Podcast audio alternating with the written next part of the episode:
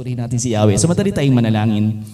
Aming takilang Ama o Diyos na makapangyarihan sa lahat, tunay na Ikaw ay aming Panginoon ng aming mga buhay. Sa ubaga ito o Diyos sa aming pong uh, pagkikinig ng inyong mensahe, open our eyes, open our hearts, open our ears, open our mouth, Panginoon, to hear your words. Your words of wisdom and knowledge, Panginoon, na inyo pong dadalhin sa amin. Sa pangalan ni Jesus. Amen. Amen. Hallelujah. First of all, everyone, bigyan niyo muna ako ng oras. Bigyan niyo muna ako ng minuto.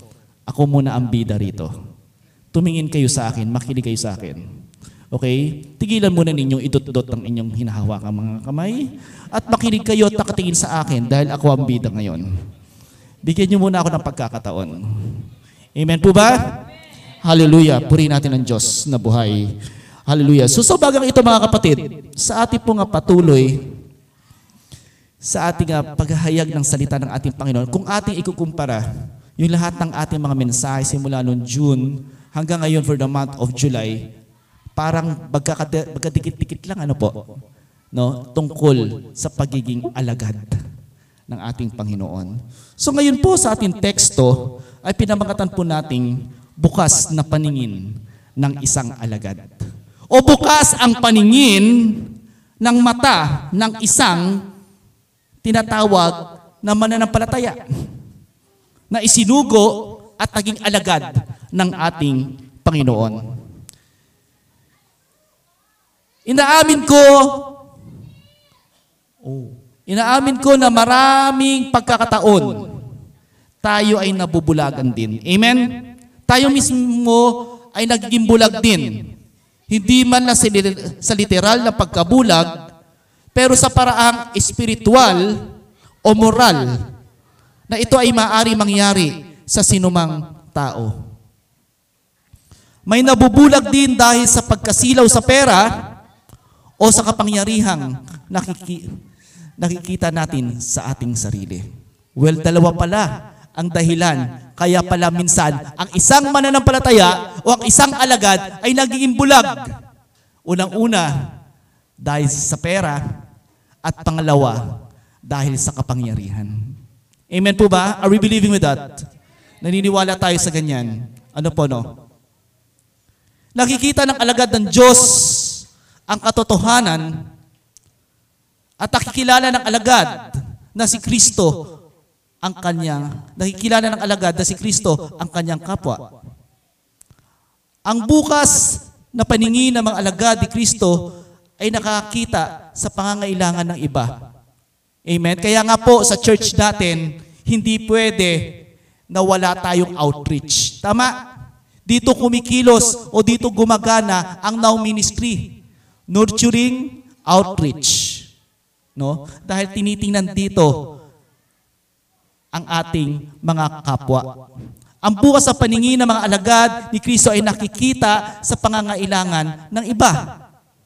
Ang mga ganitong katangian ay makikita sa mga alagad ng Diyos dahil tayo ay tinawag upang mamuhay sa katotohanan, sa liwanag, at sa pag-ibig. Sabi nga ninyo, dahil tayong lahat ay tinawag upang mamuhay sa katotohanan, liwanag, at sa higit sa lahat, pag-ibig. Ayan, pag-ibig na naman ng tunay.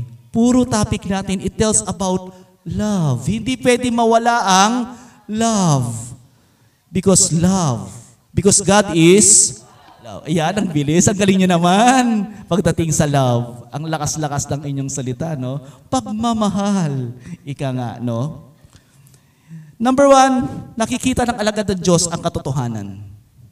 Nakikita ng alagad ng Diyos ang katotohanan na narinig po natin ang pagbasa sa aklat ng Amos ang tungkol sa pagkabulag ni Amazias. Na si Amazias ay pari sa templo ng Bethel na nakadikit siya kay Haring Jeroboam. Sa anong dahilan para sa kapangyarihan? Ang kapangyarihan ay nakakabulag mga kapatid na siya ay isang paring bayaran.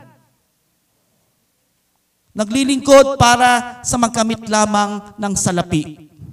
Kaya kahit siya ay isang pari sa templo, hindi nangungusap ang Diyos sa kanya. Gayunman sa buong akala ni Amazias, siya ay nasa panig na ng katotohanan. Ngunit ang totoo, siya pala ay isang bulag. Hello? Samantala, naging katunggali ni Amasya si Amos na isang magsasaka. Ngunit siya ay tinawag ng Diyos upang manindigan bilang isang propeta.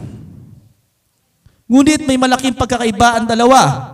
Si Amos ay propeta na sinugo ng Diyos na kapag ang isang pastor ay pastor na mula sa Diyos, kapag ang isang tikunesa ay lingkod ng Diyos, kapag ang isang miyembro ay anak ng Diyos, makikita ang pagkakaiba. Amen? So ang mga sinugo ng Diyos ay nagsasalita ng katotohanan na minsan may nasasaktan.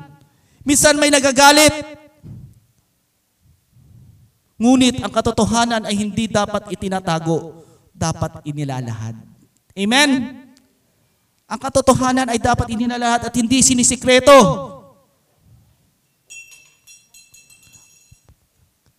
Nagalit ka? Hindi, good. Okay, good. May kwento tayo tungkol sa isang bayan. At ang mayor ay involved sa illegal logging. Marami ang nagrarally laban sa walang habas na pagputol ng puno sa mga gubat na sakop ng, ng municipal, municipality. Okay? Dad. Mapanganib kung mawawala ang mga puno sa ating gubat. Nanganganib ang ating buhay at buhay ng ating mga anak. Sigaw ng mga nagrarally. Ngunit hindi nakinig ang mayor. Dahil nakabingi, nakakabingi ang kayamanan. Minsan habang ang anak ng mayor ay nagmamaneho at biglang bumuhos ang ulan, bumagsak ang bundok at nagkaroon ng matinding landslide, namatay ang anak ng mayor. Ayon sa babala ni Amos, sa paring si Amazias, mamamatay si Jeroboam sa digmaan at ang Israel ay dadalhing bihag sa isang malayong lupain. Sa halip na malaking lalong nagmatigas ang damdamin ni Amazias, kaya lalong nagbabala si Amos. Ano nangyari? Natalo. Amen? Ayon sa verse 17, sinasabi ni Yahweh, ang asawa mo'y magiging babaeng bayaran at masasawi naman sa digmaan ang iyong mga anak.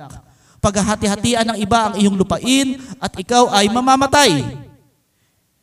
So sa isang bayang hindi kumilala kay Yahweh, ang mga taga-Israel ay dadaling bihag sa isang malayong lupain. So ito po ang nangyari sa unang pagbasa. Naintindihan niyo ba ang binasa ni Ate Josie kanina? No? Na kumbaga dito po ay ipinakita ang tungkol sa buhay ni Amos bilang propeta na hindi siya pinakinggan. No? Ni Amasias. Kung saan po ay naging bulag si Amasias dahil sa kapangyarihan sa katotohanan na wala siya.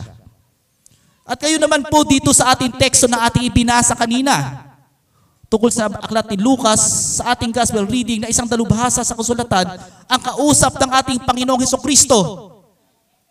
Sa pagtatanong ng abogado, mapapansin na sinusubukan niya si Jesus sa halip na hanapin ang katotohanan. He said, What must I do to inherit eternal life? Ano ba ang gagawin ko, Lord? Sabi niya, Guro, Jesus, ano ba ang gagawin ko para magkaroon ako ng buhay na walang hanggan? Well, magandang tanong yan. At ito ay napakahalaga po. Dapat ito ang itinatanong ng bawat isa sa atin. Meron pa bang nagtatanong yan? Paano ko bang makakamit ang buhay na walang hanggan? Siguro alam na natin lahat kung paano at anong gagawin natin. Amen? Kaya tahimik na lang po tayo dyan sa ating kinaupuan. At konektado din doon sa itinuro ng Sunday School kanina, tapa? Amen, ng ating mahal. No? Na Pastora Norlina, Natividad. So at tanong ng abogado ay sinagot ng ating Panginoon Kristo. In verse 26, sumagot si Jesus, Ano bang nakasulat sa kautusan? Ano ba ang nababasa roon? Sabi. Sumagot ang lalaki, ibigin mo ang Panginoon mong Diyos ng buong puso mo, ng buong kaluluwa mo, buong lakas mo at buong pag-iisip mo. At ibigin mo ang iyong kapwa, gayon din ang pag-ibig mo sa iyong sarili. In verse 28, sabi ni Jesus, Tama ang sagot mo, gawin mo iyan at magkakamit ka ng buhay na walang hanggan. So that's the requirements. That's one of the requirements of having a good life na magkaroon ka ng buhay na walang hanggan. Ibigin mo ang Diyos at ibigin mo ang iyong kapwa. No? Ngunit ang layunin, itong eskribang ito, itong lawyer na ito ay hindi talaga para hanapin ang tamang sagot, kundi nais pa rin niyang mapahiya si Jesus. Kaya lalo pa itong nagtanong. Anong tanong niya? Sino ba ang aking kapwa? Ano ba naman tong lawyer na to? Talaga naman napaka-pilosopo. Ano? Naghahanap pa rin ng tanong, who is my neighbors? So may warning po ang Bible sa ganitong mga maling attitude. Tandaan po ninyo, sinasabi ayon sa Ecclesiastes chapter 5 verse 1 to 3, mag-ingat ka sa pagpasok sa bahay ng Diyos. Ang pagsunod ay mabuti kaysa handog ng isang mangmang sapagkat hindi alam ng mangmang kung ano ang mabuti at masama. Amen? Huwag kang papagla-bigla sa pananalangin. Isipin mo munang mabuti ang ipapangako mo sa Kanya sapagkat nasa langit siya at ikaw ay nasa lupa. Mag-ingat ka sa pagsasalita. So mahirap palang mangako ka ng mangako. No, promise, I promise, I promise. At ganun din sa pangako mo sa kapwa mo, I promise magbabayad ako ng utang bukas. Pero umabot na ng isang linggo, wala pa rin pagbayad sa utang. So sa susunod, hindi ka na makautang. Tama? So sa ating Panginoon, ganun din. Mag-ingat ka sa iyong pananalita sa Kanya. May pinanggagalingan ang tanong na ito ng lawyer na ito dahil ang mga Hudyo noong panahon na iyon, ang kanilang kapwa lamang ay yung ang kanilang mga kalahi. Yun. Amen? Ang kalahi lamang nila. So ang hindi nila kalahi ay tinatawag nilang aso o tinatawag nilang pagan dog. Ang sakit, no?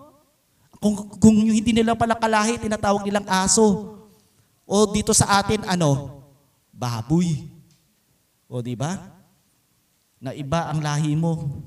Kaya ang kwento ng Good Samaritan ay isa pong hamon dito sa eskribang ito.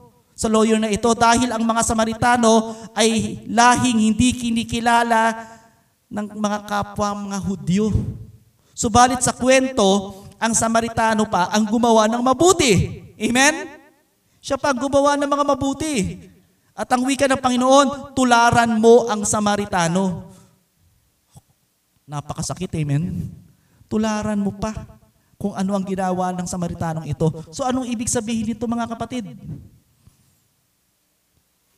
Hindi na pinag-uusapan dito kung ikaw ay uh, Hudyo o hindi. Hindi na pinag-uusapan ito kung ikaw ay mayaman o mahirap. Hindi dito pinag-uusapan yung pangyarihan mo sa loob ng iglesia o sa labas. Hindi dito pinag-uusapan kung ikaw ay manggagawang pastor o hindi. Ang pinag-uusapan dito,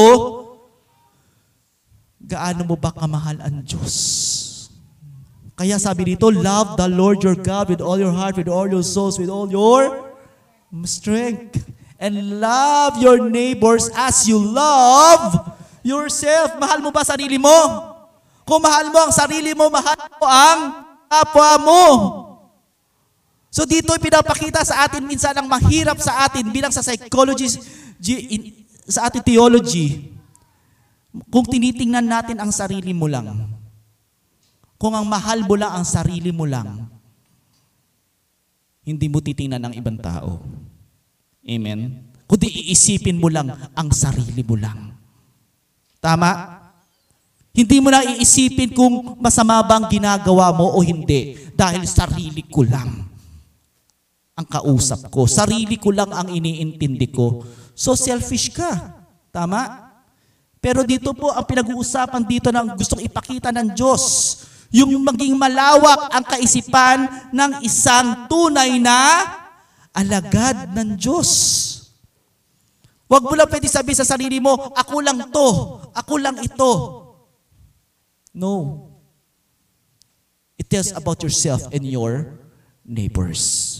Malawak ang kaisipan ng isang tunay na alagad ng Panginoon. Kaya nga kailangan nga hindi ka bulag eh. Ang mga nagbubulag-bulagan lang, yung iniisip mo lang ang iyong sarili. Selfish ka eh. Kaya maraming taong selfish. Sarili lang at tinitingnan. Hindi niya tinitingnan kung anong nangyayari sa ating kapaligiran. Hindi mo na tinitingnan kung ano ang meron pag ikaw ay nagkasala, kung ikaw ay naging bumagsak, sino maapektuhan? Ang kapwa mo, amen? Kaya hindi mo pwede sabihin, ako lang ito gagawa ng kasalanan ko, ako lang ito. Huwag na kayong makialam sa akin. No. May pakialam tayo lahat. Amen? May pakialam tayo lahat. Dito po, dalawang lingkod ng iglesia, dalawang lingkod ng simbahan ang lumagpas doon sa binugbog. Anong ginawa nila? Hindi nila tinulungan. Unang-una bakit? Natakot. Baka magnanakaw ito. Ayoko ang tulungan yan. Nagkukunwari lang yan. Oh, di ba? Ang pangalawa, naku, sandali lang, may oras pa ako. Hindi ko na kaya ito. Bahala ka na dyan. Tama, di ba? Dahil ta- ta- sarili ang iniisip. Sarili iniisip, hindi kapakanan ng iba ang iniisip. Kaya lahat ng mga gumagawa ng kasalanan, gumagawa ng himala dyan sa kanyang buhay, sa kanyang sarili, na sarili niya lang ang kanyang iniisip, hindi na iniisip ang iba, eh kailangan mag-isip-isip na. Kailangan buksan na ang isipan mo na huwag tayo magbulag-bulagan. Sabihin na natin kung ano ang katotohanan. Sabihin na natin, hindi ko kaya. Kaya nga tayo nagkaroon ng care group eh. Amen? Para lahat kayo ay abutin. Ang bawat, sa, bawat isa sa inyo ay abutin upang kung, kung kayo ay may mga problema sa buhay, meron kayong mga kuya, meron kayong mga ate na pagsasabihan nyo ng inyong problema. Meron kayong mga kuya na kung saan po ay magkakaroon ng solusyon ang lahat ng suliranin sa buhay. Amen? So yun po ang gustong ibigay sa atin ng ating Panginoon, mga kapatid at mga minamahal. So sila po ang ating mga kapwa na kailangan natin tulungan, kailangan natin bigyan ng pansin ang kanilang mga buhay. At ganoon din po dito sa Aklat ng Kolosas, tamang tao ang tinularan ng mga alagad sa iglesia ng Kolosas, mga kapatid. Kaya nakamit nila ang tagumpay ng pananampalataya na sana all, sana all, mabuksan ang mga mata sa katotohanan na anumang mga kamalian na taliwa sa kalooban ng Diyos ay magbubunga lamang ng kaparusahan. Mayroon po tayong Diyos na tumatawag sa ating pansin upang mamuhay tayo sa katotohanan. Ang ating Panginoon Jesus ay nagsasabi na mayroon tayong kapwa na dapat nating mahalin at mamuhay nawa tayo sa lahat sa tunay na pananampalataya ng ating Panginoon. So purihin natin ang Diyos. Purihin natin si Yahweh. Sa itong tekstong ito ay tamang-tama para sa atin na maging bukas ang ating isipan. Maging bukas ang ating puso at maging bukas ang diwa ng ating pananampalataya para lalo tayong uminit. Amen po ba? Para lalo tayo uminit sa ating pananampalataya. Kaya kailangan nating abutin kung sino ang ating mga kapwa. And I'm so proud, first of all, sa group 1 because gusto nila maabot ang kanilang mga kapitbahay. Amen? Gusto nyo abutin lahat. Kung sino ang gusto nyo abutin. Ganon din sa group 2. At ganon din sa, sa, sa, sa group 3. Nang lahat ay abutin ang inyong mga kapitbahay. Ma-invite ninyo. Hindi lang tatlo, hindi lang apat. Muli, sa susunod maging sampu na kayo. Sa pagiging sampu ninyo, gagawa uli kayo ng panibagong cell group. Amen? Para unti-unting lumago at lumago. Yun ang gawain ng isang metodista noong panahon na yun. No? Banding sa cell group ang ginagawa nila. Kaya mas lalong lumago ang samahan ni John Wesley doon sa England, sa London. Because of that cell group na yan. So ganun din po ang gawin ng bawat isa sa atin mga kapatid. Maging bukas ang ating mata para sa pagiging isang alagad ng ating Panginoon sa pangalan ng Ama ng Anak at Banal na Espiritu Santo. Amen. Palapakan po natin ang Diyos.